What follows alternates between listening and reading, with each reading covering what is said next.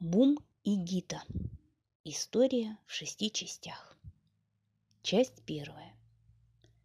Котенок почувствовал, что ему не хватает воздуха. Вместо воздуха в рот шла вода. Вода окружала и самого котенка. Вода была непонятна. За те несколько дней, которые он прожил после того, как родился, он встречал только воздух. С воздухом все было понятно. Им можно было дышать. Второе, что получал котенок, было материнское молоко. Его можно было глотать. Но вода? Что такое вода? Зачем она? И зачем ее так много? Котенок отчаянно отплевывался, яростно работая своими растопыренными лапками, но сверху давила чья-то сила и не давала подняться. «Это все», — подумал котенок. Как вам уже стало понятно, кто-то стремился утопить котенка. Для этого кто-то взял ведро, налил туда воды и пихнул туда котенка. Кто был этот кто-то и почему он так делал, мы узнаем позже. Очнулся котенок на помойке. Очень болела голова и мучил кашель с водой, но главное, что он был жив. Он, конечно, еще не понимал, что такое жизнь, но понимал, что такое дыхание – Точнее, он чувствовал, что дышит. И это ему нравилось. Но главное, он стал видеть. Возможно, дело было в том, что он пережил стресс. Когда переживают стресс, большое горе или слишком большую нагрузку, то любое живое существо стремится спастись и проявляет большую энергию и силу. Это называется борьбой за выживание. Может быть, именно поэтому глаза котенка стали видеть за неделю до нормального срока. Но то, что котенок увидел впервые в жизни, не слишком настраивало на жизнь. Он находился в мусорном контейнере. Слева валялись какие-то грязные пакеты, справа пакет с какой-то гнилью, от которой страшно воняло. Нос у котенка был чуткий с самого рождения, и поэтому волна вони захлестнула его, так что его чуть не стошнило. Котенок стал ползти подальше от этого мерзкого запаха. Ходить-то он еще не умел. Он все еще надеялся, что где-то рядом найдется мать, поэтому он прополз до самой стенки. Но матери не было. Чувство голода усиливалось. И тут только он понял, что пропал. Если бы он был постарше, он наверняка нашел бы что-то для еды, хотя бы какую-нибудь колбасную шкурку. Но в этом возрасте он умел только сосать. И так, спасшись чудом от одной беды утопления, он все равно был обречен на смерть. Котенок закрыл глаза и постарался представить запах матери, но от этого стало только хуже. Остатки жизни покидали котенка. В этот момент открылась крышка контейнера, и в контейнер ворвался луч света, напугавший котенка. До сих пор он смотрел только в темноте и никогда не видел света. Вслед за лучом вниз полетело что-то похожее на большой комок грязи. Комок шлепнулся, чуть не убив крошечного котенка. От комка шел какой-то незнакомый запах, но такой, впрочем, ужасный, как и от вонючей гнили. Ах, через некоторое время котенок, любопытный, как все дети, решил исследовать этот комок. Он подполз к нему и потрогал. Комок был живой и мягкий. Котенок еще немного прополз и потрогал в другом месте – под лапкой он почувствовал какой-то медленный стук. Не понимая, что это такое, котенок сделал еще пару ползков и вдруг увидел сосок. Словно магнитом котенка потянуло к соску. Недолго думая, он схватил сосок губами и начал сосать. Самое удивительное, что в соске оказалось молоко, и оно сосалось. Молоко, правда, было совсем не как у мамы, и оно немножко горчило, но все-таки его можно было сосать. Насосавшись, котенок довольно потянулся и хотел было вздревнуть, как всегда делал после еды, но вдруг комок застонал. «Наверное, у комка что-нибудь болит», — подумал котенок. Поскольку котенок чувствовал благодарность комку, то ему стало его жалко.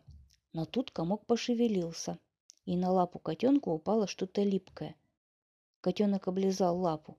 Он не знал, конечно, что такое кровь, но инстинкт подсказал ему, что надо делать. Он немного заполз на комок и там обнаружил ранку. из которой шла эта липкая жидкость. Котенок стал ее вылизывать, стараясь изо всех сил, и вскоре жидкость перестала течь. Котенок это почувствовал и, наконец, действительно задремал, прислонившись к комку. Стоны комка прекратились, а стуки внутри комка стали более частыми. Котенок вспомнил.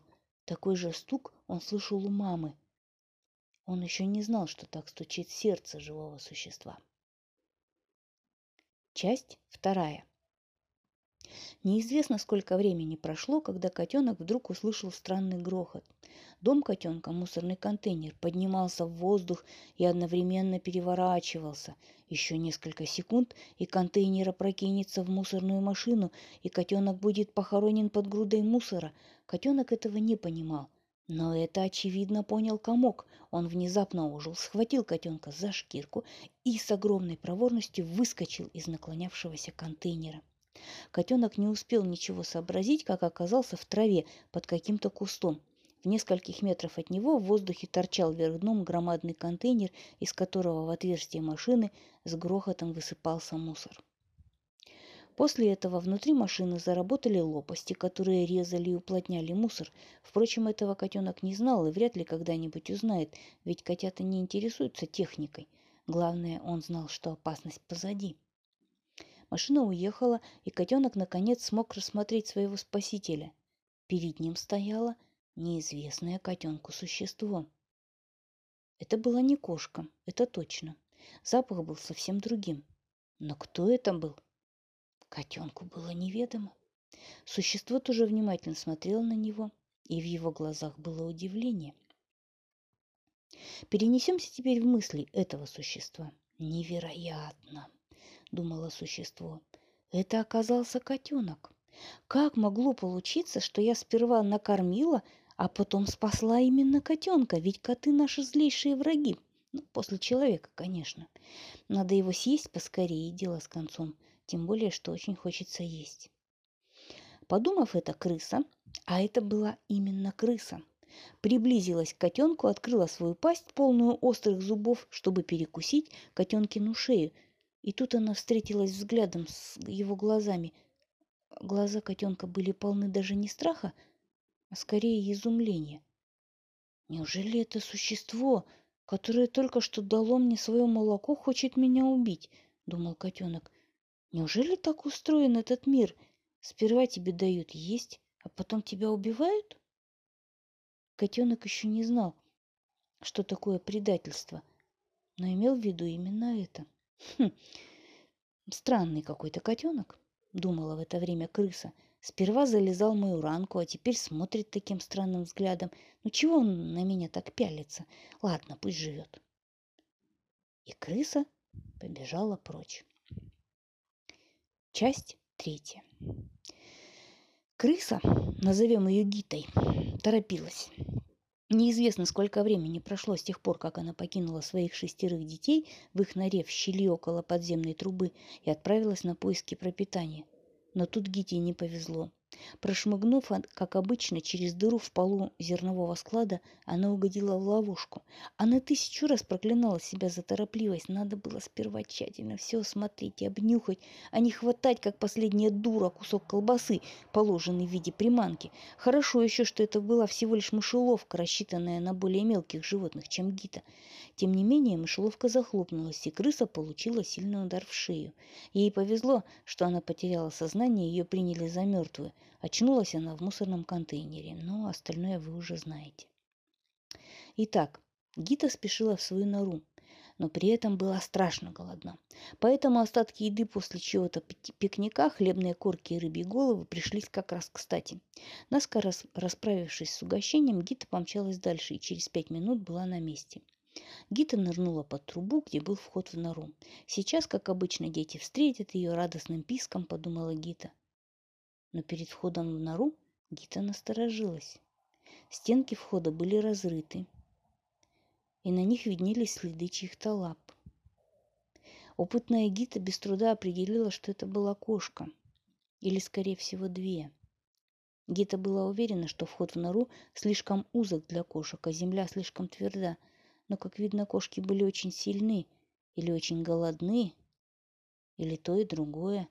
так или иначе, а вход был разрыт, и крысят в норе не было.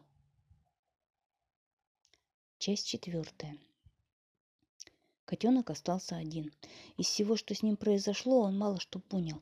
Одно было ясно – мир страшен, и опасности подстерегают на каждом шагу. Поэтому первое, что котенок сделал, отполз поглубже под куст и там спрятался под пучком травы. Но ничего не происходило, и котенок осмелел. Он высунул голову наружу и стал глядеть по сторонам. Заходило солнце, и небольшой парк в центре города Иерусалима был освещен его золотыми лучами. Было тепло, но не жарко, так как дело происходило весной. Кругом было много цветов, но людей не было видно. Наверное, все отправились справлять субботу. Из всего живого в воздухе иногда проносились на бреющем полете ласточки, но котенок понимал, что эти небольшие летающие существа для него не опасны. «Не так уж плох этот мир», — подумал котенок и уснул сладким сном. Теперь пора рассказать, как все было. Котенок родился в доме человеческой семьи, которая жила неподалеку.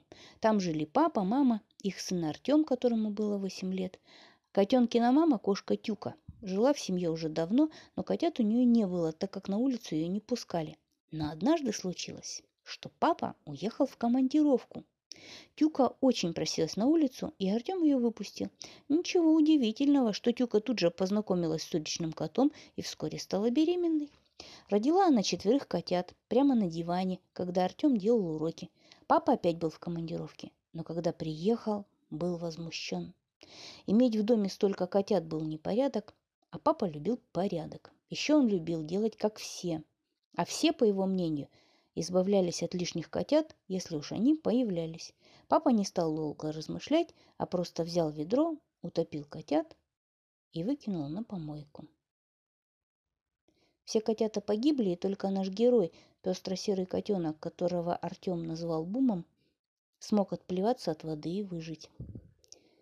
Теперь вопрос. Был ли папа злым? Наверное, не был. Он любил природу, знал породы деревьев, любил собирать грибы по осени. А что такое котята? Эти маленькие бессмысленные комочки? Какой от них толк? К тому же папа считал, что если он просто выкинет котят на помойку, они все равно погибнут, поэтому их следует утопить.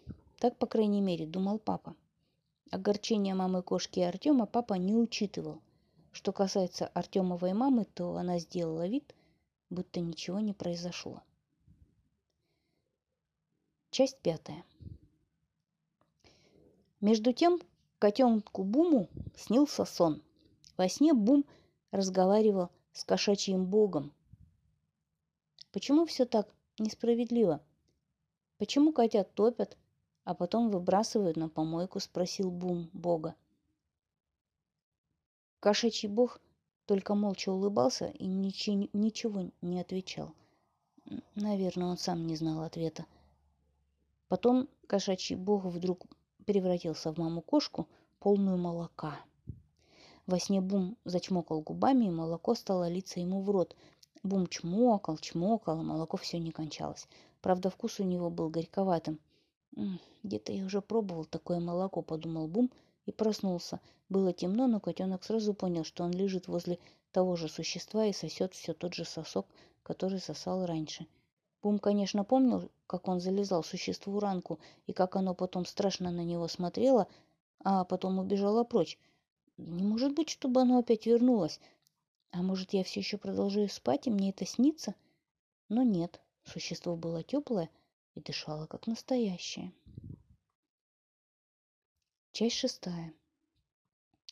Мы можем только догадываться, что пережила Гита. Сперва ее охватило горе и отчаяние от потери детей. Потом чувство мести, найти и наказать котов. Но тут же Гита поняла, что это невозможно. Даже если ей удастся выследить котов по запаху, она не сможет справиться с ними одна. Призвать на помощь крысиное племя? Эту мысль тоже пришлось отбросить. Все дело в том, что Гита сама не захотела жить вместе со стаей и поселилась отдельно. И стая относилась к таким отделившимся крысам с недоверием, если не враждебностью.